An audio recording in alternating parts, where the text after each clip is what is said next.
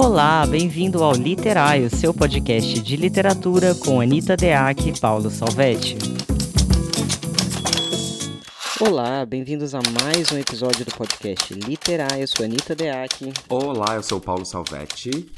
Queridíssimos, ó, passando para avisar que dois pagamentos voltaram de gringos, isso acontece, então quem quiser participar do último curso longo de escrita, três meses de muita produção de texto, de muito estudo de recursos literários, é só acessar o link que vai estar na descrição desse episódio. E é de fato a última oportunidade, que depois eu vou voltar com esse curso só em dois mil e vinte e cinco, tá? Então aproveitem. Acho que foram só dois pagamentos que não voltaram, mas me escreve, entra lá, porque dá tempo. Só vai. Já garante. Qualquer coisa vem me perguntar antes, mas só vai. É, vai no link que vai dar tudo certo. Muito bem. E hoje viemos falar, vejam bem, eu acho que a gente está no... episódio cento e dez, se eu não me engano, né? O cento e onze, algo do gênero. Algo por aí. E pela primeira vez, depois de cento e dez episódios, eu e Paulo falamos, caralho, sobre o que falaremos.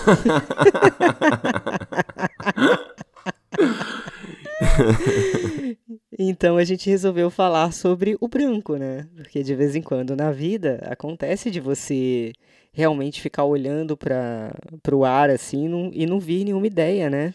Seja para escrever, seja para falar. Até, até nas melhores famílias, né? É, isso acontece. Não, e o, o engraçado foi que a gente decide os episódios assim na semana, né?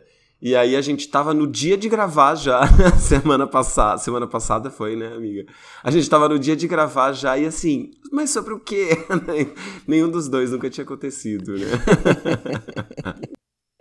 É, não, sempre surge episódio.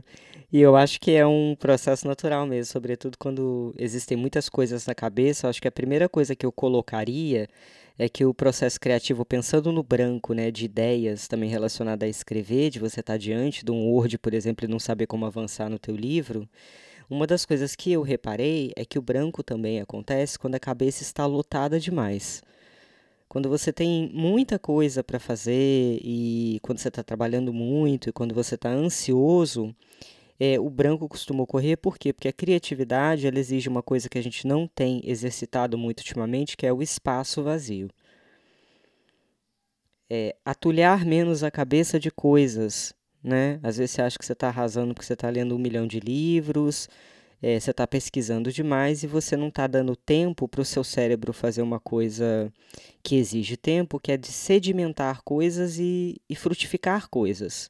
Então, às vezes, o menos é mais nesse sentido, né? Tanto em relação à releitura, por exemplo. Você pega um livro que você gosta muito, que você acha que é da sua família literária, que tem a ver com a tua pesquisa, releia aquilo ali vagarosamente e dê-se o tempo também de não ler esse livro, de dar umas paradas e tal, para que aquele conteúdo possa ter o tempo de crescer, de se desenvolver, de ramificar em outras coisas. Porque essa coisa de querer produzir o tempo inteiro, sem a ramificação, sem um enraizamento, sem deixar tempo para as raízes das coisas crescerem, às vezes pode acabar produzindo uma coisa muito superficial por causa da ansiedade, né? Acontece isso com você? Sim, total. Não, e é, e é interessante pensar isso, né? Que a... Na verdade, o vazio pode partir do, do, do cheio demais, né? Do, do, do que, o, onde a gente acha que não tem nada é porque, às vezes, pode ter muita coisa. A coisa está transbordando, né? E acho que isso também é, é uma coisa que a gente tem que cuidar em, todos, em, em todo momento, né? Porque a gente tem uma tendência mesmo é, social, né? Uma tendência a ficar cheio demais, a se lotar demais de coisas, né? Essa, essa coisa que também a gente já comentou aqui em algum momento, que é... essa produtividade de leituras, né, como você comentou aí agora, então essa coisa de cumprir listas de leituras e ler o que todo mundo está lendo, porque tem que estar tá, né, a par de todas as discussões e, e ao mesmo tempo uh, a vida correndo, né, quer dizer, a gente não vive só de, de leituras escritas, né, todo mundo que escreve tem também milhões de outras atividades paralelas, né? Então, isso às vezes vai, vai reunindo, né? um, um copo gigante super cheio de ansiedades, né? Que às vezes podem ser altamente prejudiciais para o processo criativo, porque, como você disse, o processo criativo ele precisa ser airado, né? O, ou ele depende, na verdade, de, uma sub, de, um, de um suporte airado. Né? Então, esse, esse espaço onde tem ali vazios, onde tem ósseos, onde tem ar, onde tem espaços para as coisas se reverberarem, né? Porque no, na própria imagem, né, o que está cheio demais não tem espaço para crescer, né? Por isso que é, é, é tão bonito quando a gente, na época da pandemia, lembra que eu, que eu tive minha fase padeiro? Que até, até levei um pão pra você uma vez, né, amiga? Nossa, super lembro. E aí eu ficava hum. observando ali, eu, eu fui aqueles padeiros que fez o próprio fermento, viu a coisa, o levain acontecer, né? E, e tem duas coisas interessantes, né, nesse processo que servem aqui pra nossa, como analogias, né? Uma delas é o tempo mesmo, né? Porque é isso. Você deixa lá a farinha descansando e daí no outro dia você vai lá e trabalha mais um pouquinho, e no outro dia mais um pouquinho, até que aquilo vai virar uma massa é, repleta de ar por dentro, né? Que nada, o fermento nada mais é que isso, né? Ele cria espaços para que o ar se infiltre ali na massa, para que a massa tenha é, espaços e lugares para depois crescer, se desenvolver, se ramificar. Né? Então, acho que no processo criativo tem uma coisa muito parecida com, com esse tempo necessário, né, para se criar esses espaços aí. Que, na verdade, né, se a gente for ver, é, pensar nessa metáfora, o que, acho que o que mais, o que mais nos interessa, né, quando a gente está pensando enquanto criadoras e criadores, são exatamente esses espaços dentro do que já está cheio, né? Talvez é ali que vai sair, ali, ali que está o nosso pulo do gato, né? Porque esses espaços ali são, os, são os, as lacunas, os entres, né? Que a gente pode preencher daí do nosso modo, porque geralmente isso que já está cheio, isso que já está é, repleto, né? Essa, essa substância que o mundo já nos dá, ela já nos aparece cheia, já nos aparece ali preenchida de algum modo. Então, acho que, na verdade, o, o, o espaço do, do branco, né, talvez ele venha, né, essa falta de, de, de inspiração e tal, talvez é porque nós mesmos não estamos, então, ou não estamos criando possibilidades para que esses espaços, essas bolhas de ar, esses, esses aeramentos aí aconteçam, ou a gente também pode não estar tá conseguindo enxergar onde elas estão, né? Porque, em algum sentido, elas, elas, elas podem acontecer, elas podem estar acontecendo sem que a gente perceba, né? Então, acho que o branco também é muito, tem muito a ver com essa ansiedade, né? Com essa vontade de rapidamente cumprir alguma coisa. E talvez ele dependa do tempo, né, amiga? Super interessante você ter trazido a pandemia, porque foi um momento muito importante na minha vida, até junho, principalmente, né? De fevereiro, que eu acho que foi quando teve lockdown, ou início de março, até junho, né? Eu março, acho, é. Foi, né? Eu estava em casa meditando, espremi minha agenda de trabalho, porque senti uma necessidade muito grande de meditar. Então, eu meditava uma hora de manhã, eu meditava uma hora à noite, e eu ainda lia umas duas horas de textos orientais. Então, foi um momento que eu estive muito conectada com a contemplação, com o silêncio, com a respiração, é, em não ficar enchendo demais o dia. Pelo contrário, eu esvaziei praticamente metade do meu dia é, para ficar em contato com esse branco, essa não produtividade, né, teoricamente. Apenas estar ali. Foi um exercício de estar ali, estar dentro de casa e estar mesmo. E eu acho que isso me rendeu frutos incríveis depois. Eu tenho a impressão de que muita coisa que eu enfrentei na vida depois disso, essa base de meditação muito sinistra durante três meses, muito pesada, isso me ajudou. Então, a gente também não sabe o, o como funciona, a meu ver, o processo criativo, né? A gente acha que é só o que a gente faz agora, mas não. É, é toda uma construção de passado, inclusive em relação ao que você se alimenta, e aí alimento eu estou falando de alimentos metafóricos, né? Todos os alimentos metafóricos, os símbolos, aquilo com que você entra em contato, você não sabe em que momento isso volta para a tua vida. No entanto, volta. É, então, é todo um passado longo, né? O livro que você está escrevendo agora, ele não tem a ver só com agora e o que você está fazendo nos últimos meses. Ele tem a ver com todo um percurso de vida. E aí essa coisa do se alimentar, é, para mim, ajuda a sair do branco ou a lidar com o branco de uma maneira mais serena, que é, não tem como você produzir uma coisa, sei lá, vamos pegar um exemplo basicão. Não tem como você querer produzir pão se você só tem molho de tomate em casa. Então, quais são os ingredientes, né? O, o que está te cercando? É, o que, que você assiste? Porque se você só assiste série, mais ou menos, meia boca, e você não está lendo, e você está ansioso, e você está trabalhando muito, existe material para você produzir alguma coisa? Se você é uma pessoa que é muito inconsciente de si, quer dizer, tem dificuldade até de acessar suas próprias emoções, de rever sua vida, de, de acessar mesmo, porque, olha, Paulo, hoje em dia eu acho que a vida não tem a ver com entender, não. Porque na terapia tem muito essa coisa do entender, né? Entender o que aconteceu. Não, eu acho que tem a ver com acessar. A partir do momento que você acessa determinados sentimentos, ainda que você não entenda de onde eles vieram, ainda que você não entenda porque você fez determinada coisa, ou porque fulano de tal fez alguma coisa com você, isso para mim é o de menos. Mas acessar as emoções. E a gente está num mundo que não nos permite acessar as emoções. O tempo inteiro a gente é cortado, né? A gente não acessa no trabalho, a gente tem medo de depor as emoções na mesa quando a gente está com amigos, familiares, parceiros românticos. Então, essas travas, junta essa trava de emoção, de lidar com a própria emoção, de lidar com a emoção do outro. Coloca um tempo em que você fica muito passivo nas redes sociais, recebendo imagens o tempo inteiro de pessoas. Imagens que são narrativas rasas, sempre. Não são imagens aprofundadas. Se você soma esse caldo inteiro, é, você tem um material muito pobre em termos anímicos. Muito pobre. Então, eu acho que uma maneira de, de se livrar do branco é voltar a se conectar primeiro com as em, próprias emoções, porque a gente empresta. Eu não vou te dizer nem que a gente empresta só as próprias emoções para o personagem, porque a gente empresta sim.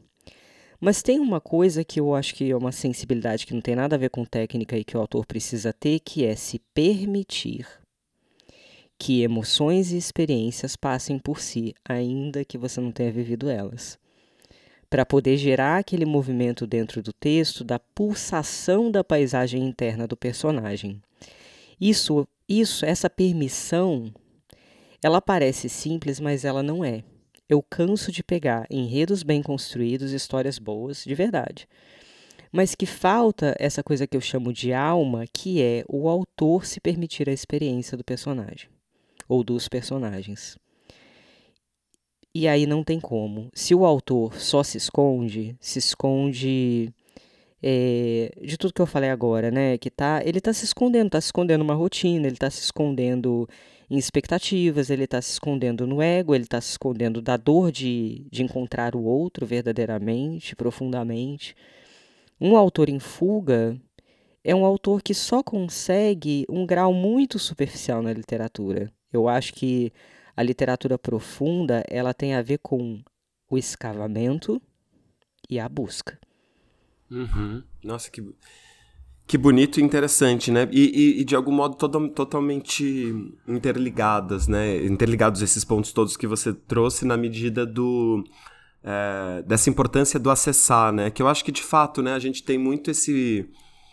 Acho que é um vício produtivista, racionalista, principalmente, né? É, no qual a gente tem essa, essa dependência. Por exemplo, eu mesmo, enquanto você estava falando aqui, é, fiquei, fiquei me reconhecendo, né?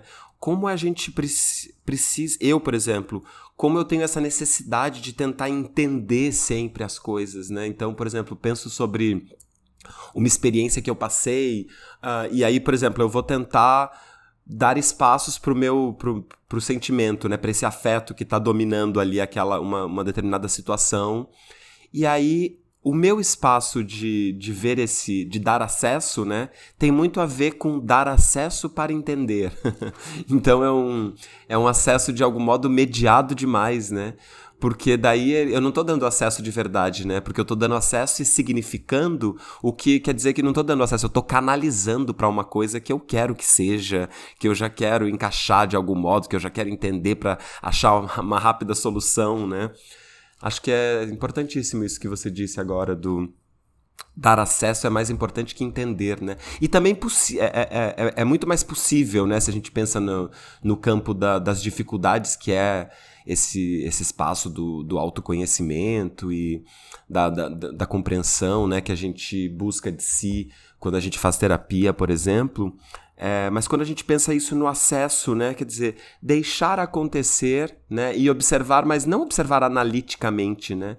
Observar nesse sentido de, é, de repertório de si mesmo, de entender-se, né? Nesse sentido de saber essas intensidades. E aí sim, isso abre um campo enorme, né? Para o trabalho com os personagens, porque, eu, como eu já falei aqui em outras vezes, eu tenho muito essa compreensão do... da relação de alteridade, né? Tanto quanto no meu trabalho como ator mas, e no meu trabalho como autor, eu tenho muito essa compreensão de, uh, do corpo, né? Do corpo criativo, do corpo mesmo, do meu corpo, meu corpo físico, em estado de criação, em processo criativo, né? O meu corpo como um pouco esse... esse Esse, essa massa de alteridade, né? Claro que ela está mediada por, pelas mais diferentes potências, mas como uma massa que pode, de algum modo, emular, né? Diante dos repertórios de cada um, dos meus, no caso, do, falando de mim, né? Uh, emular essa situação, né? que, que poderia ser, mas de verdade, né? Então, por exemplo...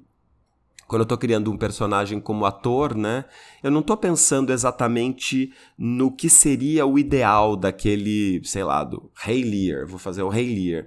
Eu não estou pensando assim o que é o ideal imagético do Rei Lear, mas eu estou pensando como é que o meu corpo é capaz de produzir um Rei Lear. Que Rei Lear o meu corpo produz. Né? Então é nesse sentido que eu penso numa, numa criação de personagem em alteridade, né? Porque se eu quiser fazer o Rei Lear que eu já vi, né? Aquele Rei Lear famoso que tá no nosso imaginário e tal, é, ele vai ficar muito mais distante de mim e eu, e eu vou estar tá sempre correndo atrás dele, né? E se eu deixar ele acontecer com as coisas que eu tenho aqui no meu corpo, com esse corpo igual ele é, né? Sem eu precisar fazer dele um corpo exato, extremamente diferente do meu.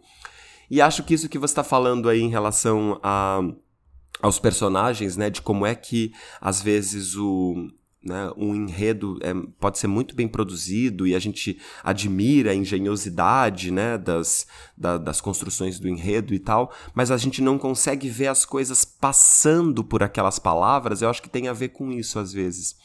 Uma busca muito excessiva, né, é, de, um, de um pressuposto que é um, sei lá, um ideal ali para quem está escrevendo, sem que você deixe a coisa realmente acontecer ali naquela fermentação das palavras, né? E eu acho que isso tem também tudo a ver com o tempo, né? Porque você falando agora eu fiquei pensando em uma outra coisa.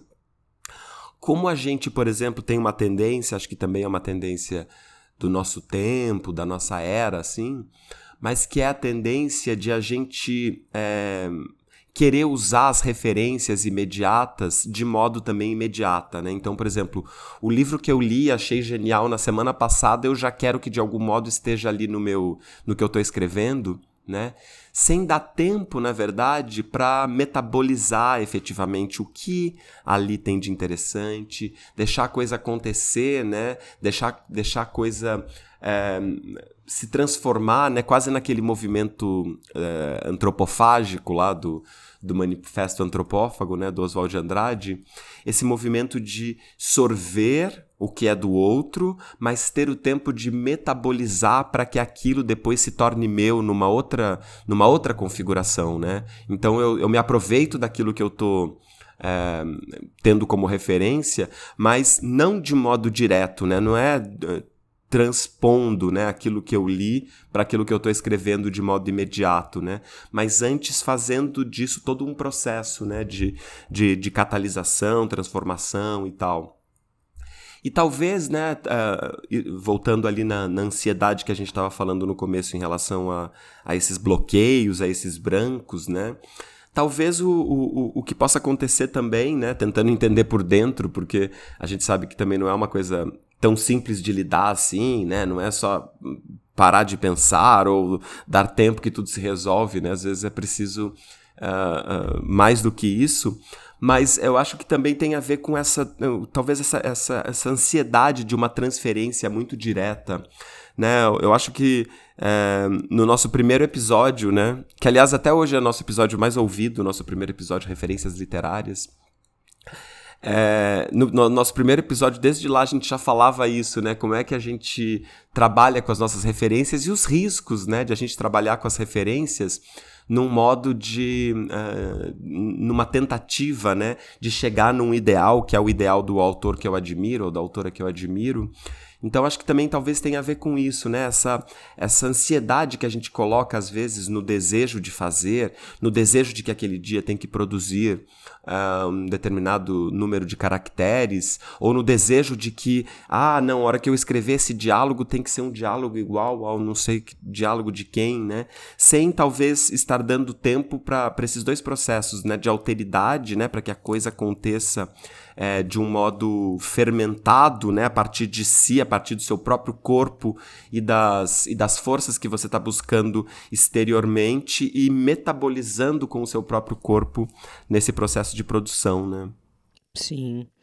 Bem, eu colocaria que você puxou a questão do entendimento, né? A questão do entendimento, quando você está construindo o personagem, claro que o autor ele tem um controle por tratar-se de um personagem, então ele consegue fazer um esqueleto ali, ele consegue imaginar quais são as questões ocultas, inconscientes, é, os ganhos secundários, né? São coisas que eu sempre falo no curso longo de escrita para construir um personagem complexo, né? Tirar a planificação do personagem.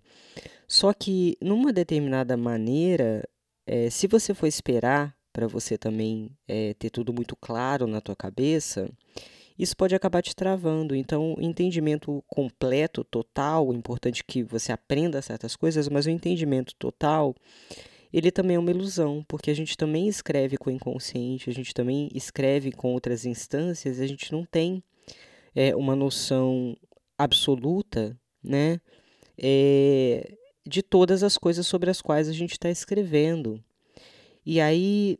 Você colocar um personagem, por outro lado, né, uma coisa que é muito comum, você colocar um personagem que entende tudo o que lhe aconteceu, que é uma coisa muito comum em texto, aquele, a gente volta àquela velha história do personagem que tem muita é, consciência de si, né, um personagem autorreflexivo, é preciso ficar esperto porque o entendimento ele é apenas um resumo da experiência, ele não é a experiência em si. Você está resumindo, você está analisando, isso não é a experiência. Apontar a lua, né, não, não quer dizer que... Como é que é um negócio, cara? Tem uma frase maravilhosa esse negócio de apontar para a lua. A gente aponta para a lua e acaba olhando para o dedo. Ou assim, sabe como se tivesse um, um anteparo entre a coisa em si? Uhum. Então, a questão do entendimento não é experiência. É essa, isso que eu tô querendo... Né, fazer essa distinção aqui que é muito importante. O texto tem que ser uma experiência. E aí, por que, que o branco ele é tão difícil de lidar? Porque o branco, ele é o não saber. O, e o não saber é uma premissa. Se a gente for parar para pensar que qualquer entendimento ele não pode ser total, muito da criação está envolvida com o processo de não saber e não ter o controle. Depois você volta para reescrever, mas você não sabe. Tem muita coisa que você não sabe ali. E aí, linkando com o que você falou do ideal, que também pode ser uma trava bem complicada, quando a gente coloca, olha, idealmente eu gostaria de escrever como tal, tal autor, eu quero lidar com o narrador assim, assim, assado. O ideal, ele está numa baia acabada. Ele está num lugar sem movimento. Ele está num lugar sem maleabilidade, sem jogo de cintura. Ele está num lugar que não tem ainda aquilo que é teu, porque você está olhando muito para o outro, você está olhando para um narrador que o outro exercitou. Então, se você se apega muito fortemente nesse ideal, você pode acabar perdendo contato com aquilo que é teu e que precisa de tempo e que precisa de espaço, e que precisa de ousadia também para se manifestar no texto. porque eu acho, Paulo, que também falta muita ousadia nas pessoas. É um medo, e o, e o medo não é só dessa vida tacanha que a gente leva, que a gente tem medo, né? Assim, a maioria das pessoas tem medo de perder o emprego, tem medo de um bando de coisa complicada que pode acontecer. Mas é interessante porque esse medo se manifesta no Word, quando eu recebo o texto de iniciante. Todo esse medo que não precisaria estar nesse texto, já que esse texto não é o ganha-pão, já que esse texto não tem ninguém olhando ali criticamente para esse texto, não naquele momento que ele foi entregue, né, até ser publicado, o texto não foi publicado, certo? E esse medo, ele aparece. Aparecem as construções de ideal, aparece o controle absoluto do personagem, um controle muito grande sobre o personagem com muita entrega simples. É... Então, eu acho que o branco, é, pensa bem, se você também fica girando em torno daquilo que é falso, porque colocar um ideal como alvo e ficar naquela superficialidade porque você está querendo emular o outro, você está querendo ser alguma coisa que você não é, às vezes, isso é vazio. Fica girando no vazio, fica girando no vazio, fica girando no vazio. Vai ter alimento ali? Não vai ter alimento. Então, a gente volta de novo para a questão dos alimentos. Quais são os alimentos mentais que você tem se proporcionado? Os alimentos mentais, nesse sentido que eu falei, não é estudar só Deleuze, Spinoza, até maravilhoso, é, racionalmente falando, vai te ter um ganho? Vai. Mas quais são os alimentos e de, de que maneira também sorver a experiência, a paisagem sonora de um texto, é, tentar ali ligar tuas antenas de uma outra maneira, que não tem a ver só com a sua racionalidade, deixar isso se fundir, se amalgamar, é, interagir com aquilo que você está vivendo. Quais são os alimentos físicos também? Acredite se quiser, é, apesar de eu ter uma alimentação de merda, eu acho é, muito interessante, acho mesmo, acho interessante, acho importante. Já fui uma pessoa que comeu muito bem, que teve uma vida mais assim, nesse sentido. Porque a disposição, a disposição física, ter o corpo à disposição de uma criação, também não é qualquer coisa. Também não é qualquer coisa, você entende? Tudo isso, eu acho que é, que é uma, uma pergunta, porque às vezes está ligado à autossabotagem também. Você vê uma pessoa que só consome porcaria em termos mentais, intelectuais, em termos de alimento, como ela quer criar? Na verdade, talvez ela não queira criar. É. Nossa, total. E, e se a gente pensar, né, no nosso, no, no, as nossas experiências de consumo, os tempos de, os nossos tempos de consumo, né? É, eu, por exemplo, eu fico o tempo todo me, me policiando em relação às redes sociais, por exemplo, porque no automático, assim, né? Se eu deixo no automático, e às vezes eu deixo, claro, é, o tempo que eu, que eu acabo perdendo ali, né, numa, sei lá, vendo o Twitter, sabe, vendo, e, e assim, não é nem só vendo o Twitter bobagens, é vendo notícias, vendo, mas assim, isso vai, vai alimentando uma curiosidade que sempre gira em torno de uma mesma narrativa, de, um mesmo, de uma mesma estrutura narrativa. Então você fica ali, né? É quase a, uma coisa que eu comentei esses dias do, da estrutura das séries, né? Quer dizer, as séries, por mais maravilhosas que elas sejam, e elas também são outros, outro desses alimentos que está presente, né, excessivamente nas nossas vidas, que a gente tem que ficar de olho, não para ver menos séries, né, mas para entender de, direitinho para que, que aquilo está servindo, como que a gente está usando e tal, no, no sentido de construção de narrativa, né? Porque as séries também elas são produzidas nesse sentido de nunca esgotar, porque pode sempre ter uma próxima temporada e aquele personagem precisa ser de novo, é, né, ir para algum outro caminho, acontecer, ter uma reviravolta, então nunca se esgota, né? E as narrativas dessas, por exemplo, do Twitter aí que, que eu fico acompanhando, principalmente questões políticas e tal, elas também estão nesse sentido organizadas, né? Elas estão se organizadas, elas estão organizadas de um, num sentido de não se esgotarem, porque daqui a pouco você tem que querer mais e você tem que voltar naquela página para saber de novo uma reviravolta. Então, são, são estruturas narrativas muito parecidas, né? E que vão, primeiro, colocando a gente num lugar de ansiedade, né? Porque é um lugar de, é, incessante do querer saber, eu preciso voltar ali para me alimentar mais disso e tal. Mesma coisa que acontece com as séries, né? né? Que, a, às vezes você fica ali um, um final de semana inteiro, né? Sei lá, três dias de um final de semana assistindo episódios e episódios de uma mesma série. É, e... e assim como eu tô falando que fico ali, né, no Twitter às vezes, e aí você tá se alimentando dessa, dessa mesma estrutura narrativa que, em algum sentido, ela tá estruturando o seu pensamento, ainda que seja temporariamente, ela tá estruturando uma camada importante do seu pensamento, da sua estrutura de pensar n- naquele momento. Então, se você não tem consciência disso, não toma consciência disso e não uh, se, se, né, liga os alertas para isso, é muito possível que essa estrutura também ela se repita, né, na hora de escrever, na hora de organizar mesmo um, um pensamento narrativo para construir ideias e tal, para criatividade, para deixar a criatividade fluir, né? Então, é, é, essa coisa dos alimentos aí que você está falando é, é fundamental, né? E acho que tem um, um outro ponto que você tocou aí agora que é bem polêmico até, bem polêmico porque, assim, é uma coisa muito grave, né? Que é essa coisa da ousadia mesmo, né? Porque o polêmico que eu tô pensando é o seguinte, né? Por que... Por que que a gente tem tanta vontade de fazer uma obra, ainda que ela seja uma, um, um espaço totalmente óbvio, totalmente é, estruturado pelo lugar comum, que tem uma repetição nítida, né, de coisas que já foram feitas, né? Tá, tudo bem, a gente também não, não é que a gente tem que ser sempre o, o, o inventor da roda, né? Mas por que que, né, será que, a, que as doses de, de ousadia, elas estão tão distantes de nós, né? Porque, pensa bem, a, a maior parte de nós, né, que, que, que estamos aqui nessa, ouvindo esse podcast e tal, pensando sobre literatura, a maior parte de nós... É, não depende exatamente daquilo que a gente escreve para sobreviver, daquilo que a gente escreve enquanto literatura, né? A, a nossa vida, ela, ela gira em torno disso muito, né? Mas, por exemplo, uh, viver mesmo exatamente daquela história específica que você escreve não é exatamente o, o nosso ganha-pão, né?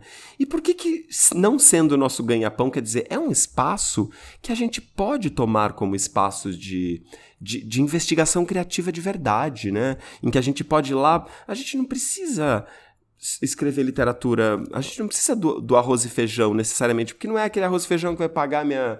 Meu, eu tenho que fazer o arroz e feijão no meu trabalho C L T lá, que vai pagar meu aluguel, né? Isso sim eu tenho que fazer, porque depende do meu sustento. Mas se eu vou escrever um conto porque eu quero brincar com as palavras, eu gosto de, né, me colocar nesse lugar inventivo da, da criação, por que que é que eu, que eu tenho essa disposição de escrever a qualquer custo, ainda que aquilo não tenha ali, não, não seja efetivamente um espaço de invenção? É, tô faz- falando isso como uma provocação, né? Claro que isso, é, às vezes aqui fica, fica um papo meio, ai, nanaíra, assim, no, no sentido de que é, é, é como se fosse fácil, né? Se desvincular dessas coisas todas, né? Tô fal- mas tô fazendo como uma provocação no sentido de que é, talvez esses, esses brancos, né? Eles também estejam, né, muito ligados a uma estrutura de, de repetição e a um espaço muito limitado que a gente dá, né? Um espaço desse esse consumo muito imediato, né? Um espaço muito uh, superficial, né? Do, uh, da criatividade, da, da, da estrutura narrativa a, a, a qual a gente se propõe, né? Se eu deixo, às vezes, a minha cabeça no modo piração total, né? Gente, aparece tanta, tanta coisa louca, às vezes, na cabeça da gente, né? Se a gente deixa, deixa abertos os caminhos para que essas pirações, essas coisas loucas... É, invadam as nossas narrativas, acho que o, o espaço do branco daí, ele vai se reconfigurando. É possível que ele se reconfigure. Uhum. Eu tenho algumas pequenas teorias em relação a isso, que eu acho que o mundo é uma cadeia, né? E é difícil fugir da cadeia. Com certeza. É bem difícil certeza. fugir da cadeia. Tem sempre um carcereiro ali, tem as grades, tem uma série de coisas, essas estruturas mentais, né, aprisionantes que vão levando a gente sempre para o mesmo lugar. Inclusive, tem uma, um pequeno conto do Kafka que eu coloquei no Fundo do Oceano dos Animais Invisíveis, que eu gosto muito, que ele fala de um rato que está indo para a direita, para a esquerda, e a direita e a esquerda ela viram o mesmo lugar, no final das contas. São todas estruturas, você entende? Então, uhum. estruturas, estruturas, estruturas, e, e esse é o mundo. Então, se o mundo é uma cadeia e as estruturas, elas são tão bem feitas que é difícil fugir delas, mesmo durante o ato criativo, Por outro lado, tem várias coisas, né? É, o, a ousadia, primeiro, que ela precisa ser construída, né? É preciso sair das estruturas de sempre. Então, quando a gente pega o Guimarães, por exemplo, é, em breve, fiquem espertos que... É, logo menos a gente, né, resolve lançar Guimarães de novo, né, Paulo? Que é um vamos, vamos sim. Legal. O Guimarães, por exemplo, ele teve uma ousadia de olhar para determinadas palavras de classes gramaticais e entender que ele podia fazer uma espécie de híbrido. Então, ele podia fazer um adjetivo se comportar como um substantivo, ele podia fazer o contrário, ele podia criar dentro, tempo dentro do tempo. Isso tudo a gente vai abordando na estrutura do Guimarães do curso. O que, que acontece? O Guimarães ele foi extremamente ousado, ele poderia ter sido ignorado, ele poderia ter sido renegado, ele teve críticas negativas de pessoas que não entenderam absolutamente nada do que ele estava fazendo. É, então, a ousadia, dentre as bifurcações, as várias bifurcações possíveis, né, de, de alguém que é ousado, uma delas é muito difícil, mas sim, existe um caminho direto entre a ousadia e a invisibilidade. Você corre esse risco. Você corre esse risco de não ser visto, de não ser compreendido, de não ter qualquer retorno. E esse é um lugar muito doloroso na nossa sociedade, que é a sociedade da imagem, que é a sociedade de ter um nome, que é a sociedade de que a gente está muito ligado a papéis. Então, é, eu sou o Paulo, eu sou professor de literatura, eu trabalho com texto, eu trabalho com leitura crítica, eu sou ator... É, eu tenho essa família, eu vim desse lugar. É, todas essas coisas permitem com que você seja visível. E existe um ganho maravilhoso em ser visível, porque a gente se sente acolhido, a gente se sente amado, ainda que de maneira ilusória, porque tudo isso é pó, eu acho, você entende? É, é, é facinho na vida. Se você vive uma vida muito cheia de B O, rapidamente você se depara com puta que pariu, velho. De repente, nada, nada de, de muita coisa que eu construí. Pronto, agora né, nesse contexto aqui não está servindo não, você vai se fuder, tudo virou pó. Então, é, esse, esse medo da invisibilidade, né, ele, é, ele é muito forte. Então, quando você está escrevendo, quando você está no seu trabalho, quando você está se relacionando, tem esse filtro do medo. E isso vai impedir também uma ousadia. E tem também a preguiça, né, amigo? Porque... para fazer um trabalho como o de Guimarães, existe uma entrega à literatura que é uma entrega abissal. O cara estudou, claro, lógico, ele era diplomata, mas ele foi a fundo em muitas línguas, ele conseguia discutir com os tradutores dele, não eram quaisquer pessoas. Uhum. Então, o nível de entrega é, tem a ver também com o nível possível da ousadia, né? E nessa sociedade que a gente vive, eu acho que diante do branco, às vezes a ousadia... é também não fazer nada.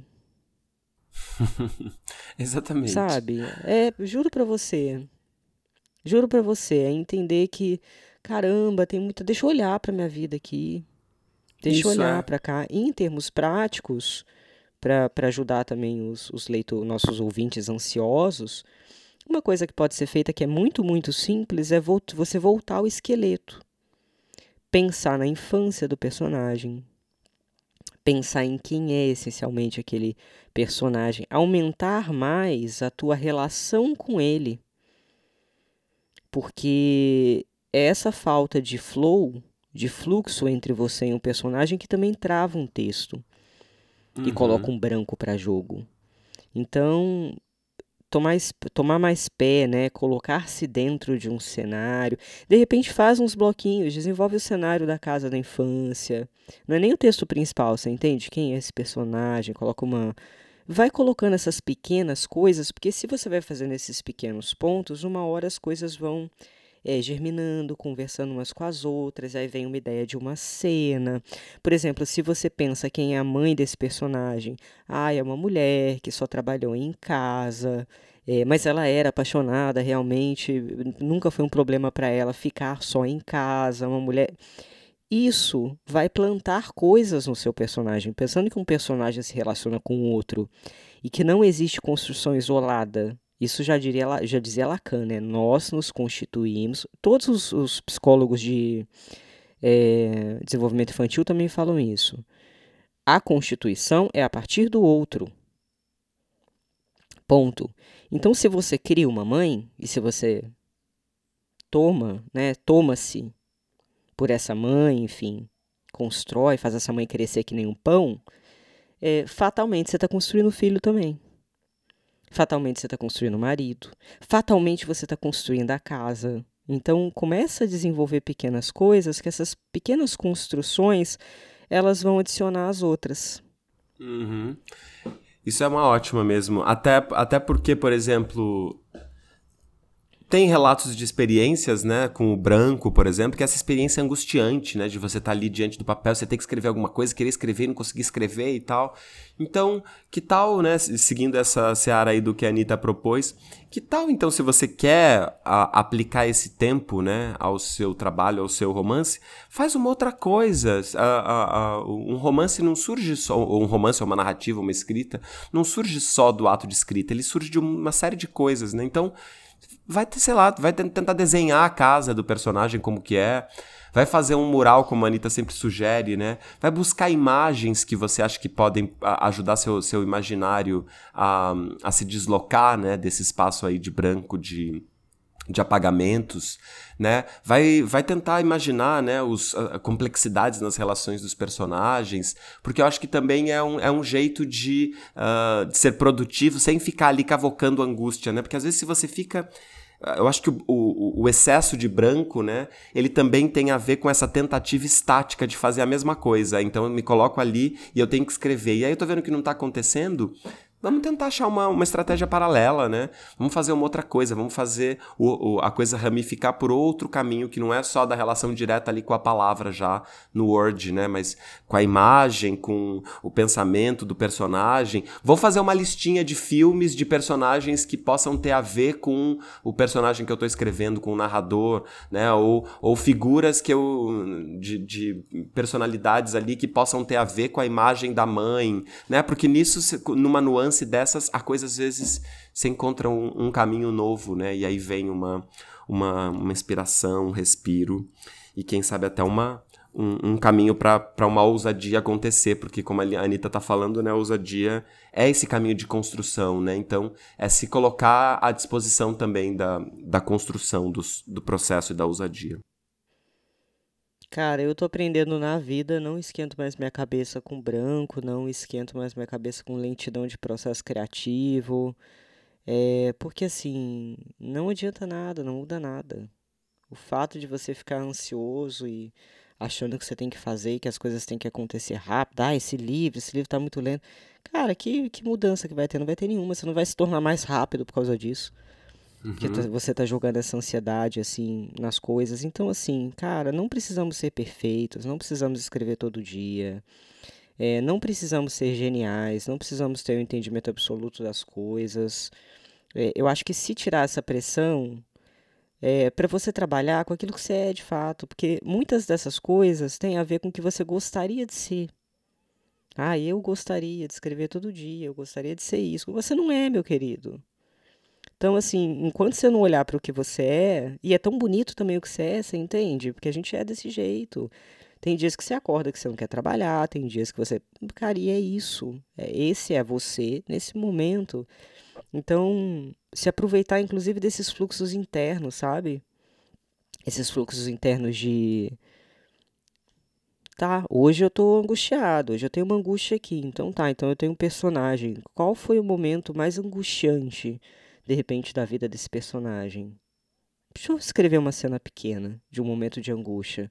Você pode casar essa tua angústia, que é um, um movimento pulsante dentro do seu corpo, com isso do personagem. São várias, assim, malandragenzinhas, pequenas malandragenzinhas, para se você não tá sendo capaz de escrever de maneira linear, né? Assim, direto e tá travando, então, de repente, vai para pequenas cenas. Abre um Word, olha a cena e salva, olha, cena de, da angústia do personagem X. É, cenário da casa do personagem X. A mãe, o nascimento da mãe, ainda que não vai entrar no texto. O nascimento da mãe do personagem X. O nascimento do personagem X. Como foi o nascimento dele? O nascimento dele visto pelo pai, o nascimento dele visto pela mãe... É, aí você pode até imitar o Ian McEwan, mas por favor, não me transforme isso no livro, que isso é um saco. que é de tentar fazer esse feto perceber as coisas e... Entendeu? Só como base, só como base psíquica. Porque dizem, né, os psicanalistas, que a gente tem marcas é, do nascimento, memorialísticas de corpo e etcétera, que a gente não vai ter na memória racionalmente, mas que elas perfazem a nossa personalidade. O primeiro trauma é existir. O primeiro trauma é quando você sai daquele lugar quentinho e você chora, porque dizem que a primeira respiração, inclusive, dói. Então a gente vem ao mundo já doendo, já no desconforto. E aí vai para esse lugar de desconforto do personagem. Você pode pegar várias palavrinhas, olha, desconforto, angústia, é, ilusão, paixão. Vai pelas palavras. É, é um jeito reverso de construir personagem que, que é isso que eu te falei, vai te dando uma... Ah, e você vai entendendo, você vai entendendo, você vai entendendo, vivendo a experiência mais do que entendendo. E aí, de repente, putz, vai surgir o texto linear ali, do jeito que você queria, a partir, de repente, até de uma dessas cenas. Que você vai trabalhar com momentos-chave, entendeu? Com palavras-chave. É um jeito de criar. Eu, de vez em muito raramente, eu faço isso, assim. Já, já fiz muito isso de jogar a cena pra meter no livro, porque ficou legal. Porque ficou... Uhum. Eu tava concentrado em uma coisa, você entende, Paulo? Isso ajuda muito com o branco também. Você fica pensando no projeto inteiro, o tempo inteiro. Ai, porque agora o meio é isso, o final é isso, a estrutura, bababá. O negócio fica tão grande pra você fazer que você desanima, porque é muita coisa pra fazer. É verdade. Se você é pensa em uma cena, o nascimento do meu personagem, abriu o Word, cara, é só isso que você tem pra fazer hoje. Não é um livro inteiro que tem que estar na tua mente. O negócio vai mais suave. É verdade. Nossa, me deu até vontade de escrever uma ceninha agora. Acho que eu vou correr lá fazer isso. Ai, que delícia. Então é isso, meu povo. Tomara que os brancos aí se, se diluam. É isso, gente. Em ousadia. Amém. Até o próximo episódio. Beijos. Até o próximo episódio. Beijo, beijo.